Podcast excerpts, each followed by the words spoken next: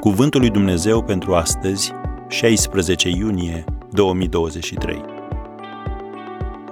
Nu-ți pierde pacea. Roada neprihănirii este semănată în pace pentru cei ce fac pace. Iacov 3, versetul 18. Satan știe că poți primi cuvântul lui Dumnezeu numai dacă ai o inimă și o minte în care domnește pacea. Așa că va face totul pentru a te indispune și a te răvăși.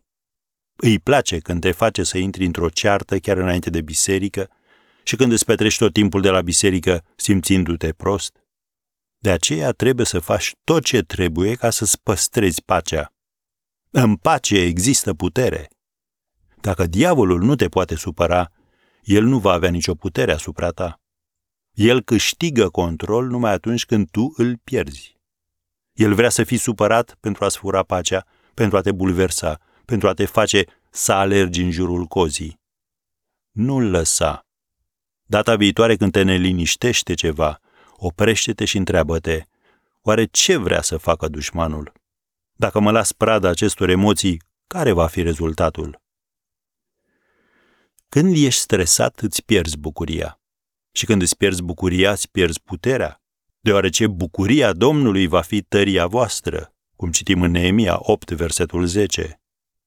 Așadar, e esențial să practici stăpânirea de sine și să încerci să-ți păstrezi pacea.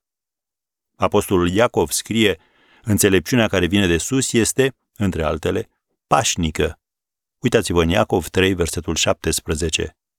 O parafrazare a acestui verset spune așa, Adevărata înțelepciune, înțelepciunea lui Dumnezeu, începe cu o viață sfântă și se caracterizează printr-o bună înțelegere cu ceilalți.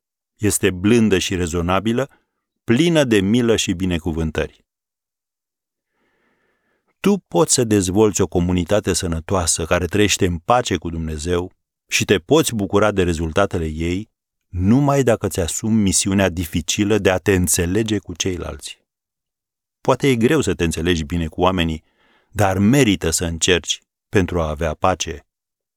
Așadar, încearcă asta astăzi.